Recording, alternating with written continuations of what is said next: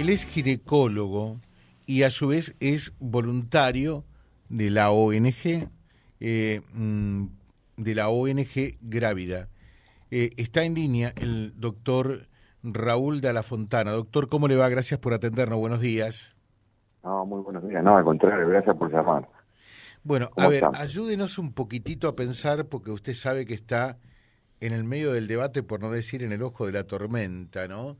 Eh, hacemos un, eh, un, rápido paneo, eh, un sumario muy, muy ligero, tiene que ver, el tema no es ligero, naturalmente, ¿no?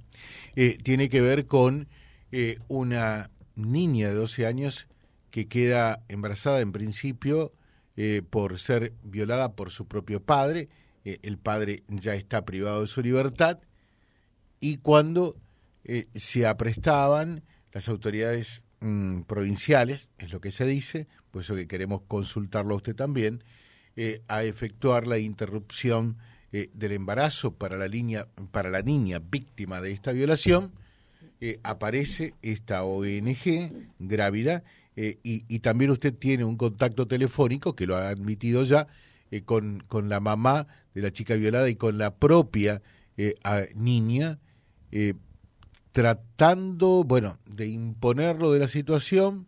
Algunos dicen para que cambie de opinión y por eso que queremos escuchar su opinión y todo lo que pasó con respecto a esto. Eh, es un poco un, panorama eh, y, una apuesta eh, sobre lo que ocurrió, un sumario de lo que sucedió que todavía no se sabe cuál será el desenlace, naturalmente, de un tema muy importante, digo yo, porque sobre el tapete está eh, la vida de una eh, niña de 12 años y también de lo que esa propia niña, contrariamente a su voluntad, eh, fruto de un acto de fuerza, de agresión, de una violación, está engendrando, ¿no? Sí, más o menos es así lo que dijiste, va, es así.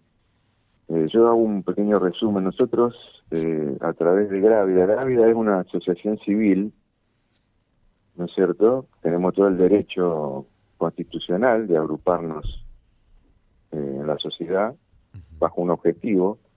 En este caso, Grávida, digamos, eh, lo que hace es eh, defender la vida cuando la, cuando la mamá está con un embarazo, nosotros le llamamos problemático, que por distintas circunstancias desea abortar, ¿no es cierto? Porque por ahí la palabra o el término interrupción del embarazo es más cara que en realidad lo que se hace es un aborto, ¿no? Sí. Porque el término interrupción del embarazo podría ser que uno termine el embarazo, pero que van a ser un, niño vivo. En este caso es, el aborto, ¿no? para decirlo claramente. Entonces, eh, Gravia, a través de sus voluntarios y por distintas vías, recibe este, a la mamá que está en dudas o que tiene, como digo, un embarazo problemático, y, yo particularmente hago la parte médica, ¿no es cierto? La, nosotros llamamos segunda opinión, o, o busco información, porque generalmente viene con información que se le da de los efectores de salud de la provincia, y bueno, a través de una entrevista, en este caso fue una entrevista vía videollamada, porque la localidad era muy lejos y si no podía estar presente físicamente, entonces lo hicimos a través de videollamada, en el cual estaba la mamá, la niña y familiares y, y voluntarios de gravedad. Y bueno, el temor más, más importante que yo noté de la familia era, era la la posibilidad de la muerte de la niña si continuaba con el embarazo. ese, es mi punto de vista. Y, eso la, llevó a la familia a tomar la decisión de decidir interrumpir el embarazo. Inclusive tenía firmado ya un consentimiento, este, ya un formulario que le dan, en realidad básicamente lo único que dice que desea acogerse a la ley tanto, tanto, que la ley del aborto, ¿no? Luego de la charla que yo tuve, que no habrá durado más de 20 minutos, a mí no me lo refiere la familia, pero te resuelven, de acuerdo a lo que me dicen voluntarios de Gravia que estaba presente, deciden que bueno, que quieren dar marcha atrás con la decisión y continuar con, continuar con el embarazo. Dicho esto, como nosotros lo habíamos recomendado, algunos estudios complementarios que no, me parecía personalmente que eran válidos y que útiles, entonces había que trasladar a la niña de Santa Fe. Se le ofrece realizar los estudios acá y eh, alojarla en un lugar mientras tanto se llevaban a cabo los estudios. Eso fue así. El lunes ya tenía la niña el horario, eh, digamos, la, el horario exactamente, pero la internación en el hospital Iturraspe para el procedimiento del aborto. Entonces en el viaje la familia aceptó, todos los familiares sabían, la, la patrona de la, de la mamá sabía, inclusive le dio permiso para que se ausente tres días del trabajo. Mientras veníamos para acá, se le habla a la... Yo digo veníamos, pero yo no estaba, ¿no es cierto? Era, gente de grávida. Sí. Se comunica, se comunica con la asistente social que había comandado todo esto en, en la localidad de ella, que es de Rafaela, se le avisa que la niña venía a Santa Fe. Estaba por nosotros. Una vez llegado a Santa Fe, se aloja en una en un alojamiento que tienen unas monjas, acá María, eh, que son muy conocidas, que trabajan inclusive con niñez, teniendo niñas en, en el lugar ese, ¿no es cierto? Y se la aloja ahí. Bueno, en el interín eh, pasa todo esto, ¿no es cierto? Que se hace una denuncia penal, interviene la o sea, eh, grávida y usted también están denunciados penalmente eh, por la Secretaría eh, de Niñez y Familia. Sí, es así. Grávida, grávida. Yo, mi persona no, a mí por lo menos no me llegó ninguna situación. A gente de grávida sí le ha llegado situaciones ya para a la fiscalía por la por la denuncia. Entonces la mamá en ningún momento fue, ni la mamá ni la niña no fueron forzadas, ni nada de lo que se dice secuestrada para para que concurran acá, ni nosotros ni nosotros no avisamos a la, a la no a la Secretaría de la Niña, nosotros le avisamos a la a la asistente social que estaba comandando el caso desde Rafaela, este porque la localidad es del interior, ¿no es cierto? Es Garibaldi, que está a 100 kilómetros de Santa Fe más o menos. Y bueno, fue así, y después nosotros nos sorprendió semejante despliegue, desde nuestro punto de vista fue una, una, una situación desmedida, ¿no es cierto?, lo que se hizo de la Secretaría de la Niña. Pero bueno, pasó eso, luego de todo esto se le entrega la niña a la policía y la niña la, y la mamá, le, inclusive le sacaron la patria potestad la, a la mamá por orden de Secretaría de la Niña, ¿no es cierto? Igual fue al hospital, se internaron en el hospital Iturraspe en, en una pieza las dos, la mamá y la niña. Y bueno, después todos conocen lo que, lo que ocurrió, ¿no es cierto? La, niña y la mamá, en principio, no en principio, el primer día que estuvo internada refirieron que ellas querían continuar con el embarazo. Y después del asesoramiento que se le hizo de nuevo, de nuevo, de nuevo, resolvieron dar marcha atrás, digamos, y decir que estaban de acuerdo con que se le haga el aborto. Y por lo que tenemos información es lo que se hizo, ¿no? Que hacer interrumpir el embarazo y eh, por eso eh, digo, este es un tema, ¿eh? es un tema de un debate realmente riguroso, ¿no? Porque eventualmente es obvio que ese embarazo no es fruto de una relación deseada, ¿no? No es un embarazo, embarazo deseado. Ahora, entiendo que no necesariamente esto tiene que acabar o concluir puntualmente en, en, un aborto. creo que ese es el debate fundamentalmente, ¿no? Por ahí pasa la cosa. Exacto. Sí. Mira, antes de que se de que la ley esté vigente, la ley de interrupción voluntaria del embarazo le llaman, ¿no? Ya estaba en el Código Penal estos casos como que si se realizaba el aborto eh, eh, no era punible, en el artículo 86 del Código Penal. Entonces, de que se redactó el Código Penal. Pero en ningún lado dice que es obligatorio hacerle el aborto a la persona que sufre esta esta tragedia. Porque la verdad que lo que le pasó a la niña es una tragedia. el trauma psicológico que va a tener de por vida quizás imborrable, ¿no? Porque, bueno, cosa totalmente aberrante lo que pasó en esa familia. Pero eso no significa que con el aborto, ese es nuestro punto de vista, ¿eh? uno mitigue la situación o, solucione el problema. En nuestra experiencia por ahí al contrario, en vez de, eh, en vez de mitigar el problema, el problema sobre todo psicológico se agrava, ¿no? Porque ustedes entienden desde es muy, complejo el tema, ¿no? sí, sí, por eso digo, eh, de todas maneras eh, está bueno también de un hecho lamentable, penoso, ¿no? verdaderamente lo que ocurrió está fuera de toda discusión. Eh, digo, pero, el debate eh, está bueno que se genera realmente, ¿no? Eh, ¿Cuáles son las consecuencias que genera en la víctima por allí claramente un aborto? Porque muchas veces por ahí se presenta el tema como que un aborto es casi como una saliva, ¿no? Un escupitajo. Y me parece que no debe ser tan así, ¿no? No, no, por supuesto. El aborto siempre es una tragedia, a ver, porque parecería ser que si una violación de una menor, bueno, eh, es un tema menor, pero el aborto siempre es una tragedia, ese es nuestro punto de vista, porque después del otro lado de la biblioteca nos dicen que no, que no genera trauma psicológico. Y hay, hay un estudio muy importante que hay una biblioteca virtual donde están en todos los lugares donde se legalizó el aborto, analizado eh, las complicaciones biológicas y las complicaciones psicológicas.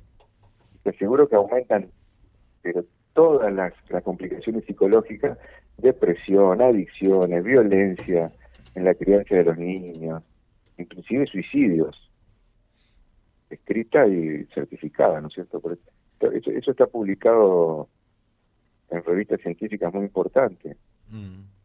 Entonces, nos parece muy cegado decir, bueno, le hacemos el aborto y solucionamos el problema psicológico de la niña, o el trauma psicológico que le va a significar llevar ese embarazo adelante. Pero se olvida que el trauma psicológico que le queda por el aborto también es importante. Sin perjuicio de ello, no nos olvidemos que, pese a que el niño que está en el vientre de la mamá fue engendrado por, un, por una persona muy desagradable, y su propio padre o padrastro, eh, más grave todavía, ¿no? No, sé, no sé si el padrastro o el padre, porque después hubo también información medio que no, no estaba claro, pero parecería que es el padre biológico. Claro, es una aberración. Pero nos olvidamos que hay una, una vida en crecimiento y, yo te aseguro que nosotros tenemos algunos casos donde finalmente la familia decidió seguir, no los quiso criar y los dio en adopción y los niños hoy tienen cuatro o cinco años y son niños normales que están en una familia que los acogió y están felices, digamos. O sea, quizá la solución que es una, una ciencia ficción, porque no se puede, sería preguntarle al niño que está en el vientre materno si desea vivir o no, ¿no? Porque parece que nos olvidamos que hay un niño en, la, en la panza de la mamá. Esa es nuestra postura, ¿sabes? lo, lo, que ocurre es que desde esa mirada, o sea, desde la vereda de enfrente, claramente es como que esa facultad, ese resorte queda pura y exclusivamente eh, librado a la madre, ¿no? Eh, eh, esa criatura que se está engendrando no tiene, no tiene posibilidad ni derecho a opinar si quiere o no vivir, ¿no? Eso está claro. Está claro, y es la, persona más vulnerable que podemos tener como, circunstancia, el bebé adentro de la panza de la mamá. Ya el niño es muy vulnerable, digamos, al nacer, pero cuando está dentro de la panza de la mamá, más vulnerable. Ni siquiera puede llorar. Sin embargo, hay, hay, hay una, no sé si la, la escucharon, pero hay una video que se llama Grito Silencioso. Un médico abortista que luego se arrepiente filma el momento de un aborto. Entonces ahí se ve como el, el, bebé, como cuando entra la, la, pinza o que lo va a sacar, se corre tratando de escaparse. Inclusive se ve el, el, gesto de dolor y de grito que hace el bebé dentro de la panza. Es decir, pero claro, uno habla de esto con, con los que están a favor del aborto y se, se pone muy nervioso. No, inclusive, mira, te digo, cuando se hace una ecografía de las mamás que quieren abortar, tienen la orden los ecografistas de no prender el volumen del ecógrafo para que escuchen el latido y le dan vuelta al monitor para que no vean las imágenes del bebé. Esas cosas nosotros no las entendemos, por ejemplo, porque tienen ese tipo de actitud. Si la mamá tiene todo el derecho y decidió abortar y se arrepiente y quiere continuar con el embarazo, de hacerlo Entonces, el otro lado es, es lo que nosotros vemos, por lo menos desde nuestro punto de vista. Hay como un sesgo hacia tratar de que la solución es el aborto y de, incentivar a la madre que se lo haga. Le dan una alternativa, que muchas veces son cuestiones económicas, o el papá se borró, la abandonó a la, a la embarazada y no, no lo quiere tener. Recibe muchas presiones la mujer en ese momento. Nosotros decimos que es una víctima más la mamá también. Y sí, hacer el aborto. en muchos casos, y, como este, naturalmente, que es una víctima, ¿no? Y sí, nosotros tenemos más de 200 nacimientos de mamás que desistieron y, decidieron continuar con el embarazo. En la, en la ONG Grávida, eh, usted, eh, ustedes dicen eh, que había 200 mamás eh, que habían decidido abortar y que a partir de esta ONG mm, hoy hay 200 niños más. Sí, en todos los años que estamos trabajando, ¿no sé. Sí.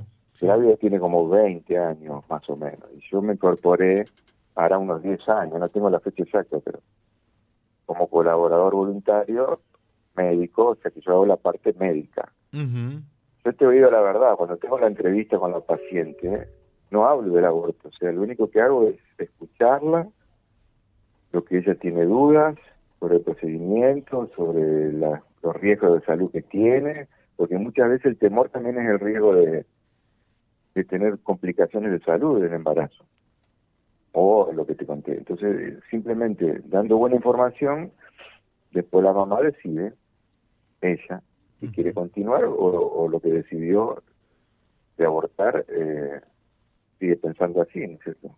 Y la mayoría de las veces yo te aseguro que decide continuar con el embarazo. Por supuesto que tenemos mamá que fracasamos, ¿no Para nosotros no, es la palabra fracasamos, que ya, pero que la mamá siga y, y finalmente termine con el aborto. Nos ha pasado también. Y nosotros nunca, nunca juzgamos a la mamá que toma esa resolución. La seguimos acompañando, inclusive yo tengo pacientes que lo han hecho y siguen, siguen consultando conmigo, ¿no es cierto? ¿Qué pasó con usted en estos últimos días? ¿Cómo fue su vida?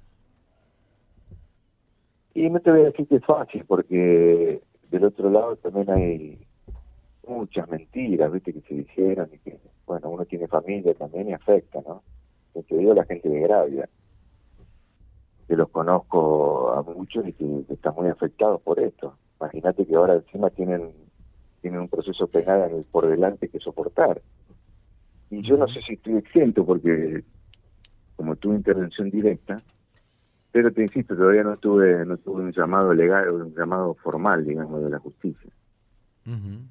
Pero es eso, digamos. Para que la gente, dos consultas para que lo conozcan un poquitito más eh, al doctor Raúl de la Fontana.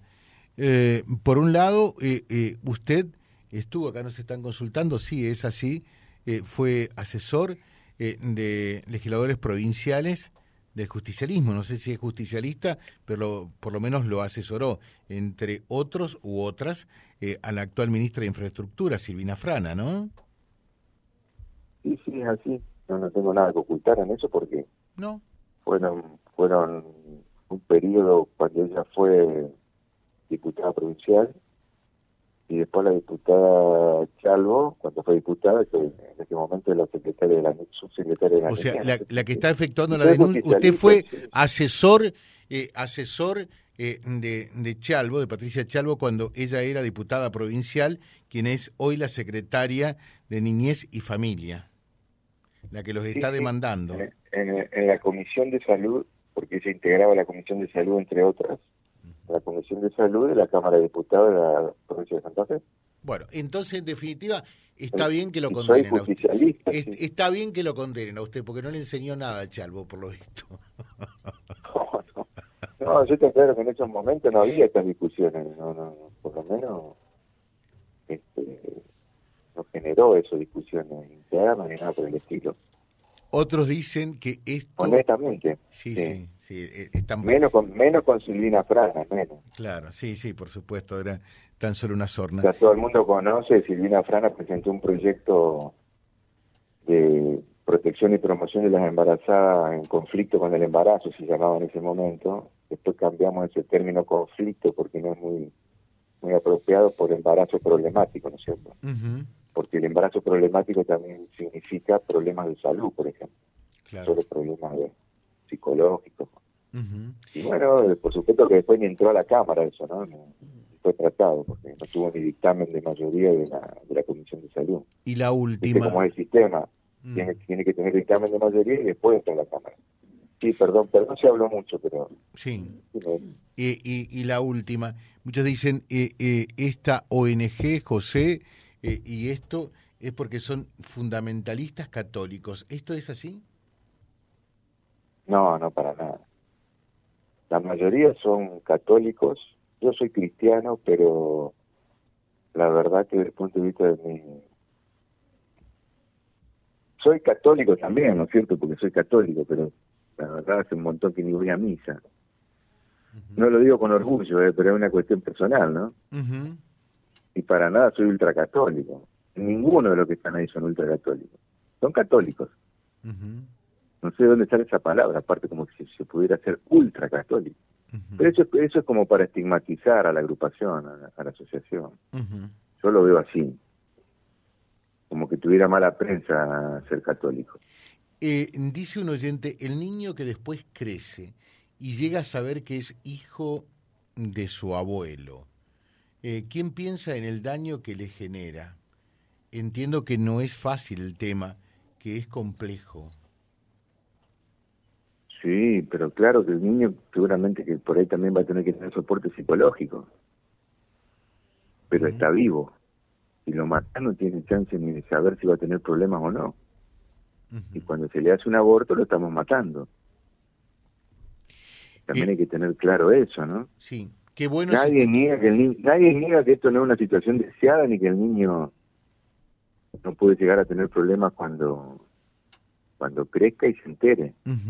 Pero insisto, quizá habría que preguntarle al niño que no se puede, ¿no? Porque es ciencia ficción, eso si el niño que está en el vientre materno si quiere continuar viviendo o no. Claro. Eh, dice que bueno es escucharlo al doctor, es un excelente profesional eh, y persona, dice Belkis. Eh, muchísimas felicidades. Bueno, es un tema que está planteado, que no lo vamos a resolver en esta entrevista. En, en, definitiva son distintas puntas, pero, pero ojalá que se pueda seguir avanzando, que se pueda seguir debatiendo, que podamos llegar a alguna conclusión. Me quedo con lo que usted plantea, ¿no? Qué lindo sería escuchar eh, la voz de ese niño y la opinión de ese niño que se está engendrando, aunque lamentablemente eso no sea posible, y se tenga en cuenta también su determinación, eh, su derecho. Le dejo un saludo, que tengan buen día. Buen día, muchas gracias por el llamado. ¿eh? Gracias. Saludos para todos. Gracias. el doctor Raúl de la Fontana, ginecólogo, él, bueno, que participó en, en, el tema de esta niña de 12 años y que fue violada y embarazada por su propio padre, que está obviamente eh, detenido que generó todo este cortocircuito y esta gran ebullición, ¿no? Porque en principio eh, todo iba camino hacia un aborto, aparece esta ONG, en principio la mamá y la propia chica, porque estuvo presente, eh, también cuando se les explicaba, determinan, determinan dejar sin efecto eh, el, el, aborto, pero después otra vez eh, Chalvo y la gente de Niñez y Familia van hacia adelante. Y es allí entonces donde se da eh, todo este cuadro de situación. Y no se dijo con exactitud, pero todo hace presuponer que el aborto ya se consumó www.vialibre.ar, nuestra página en la web, en Face, Instagram y YouTube. Vía Libre Reconquista. Vía Libre. Más y mejor comunicados.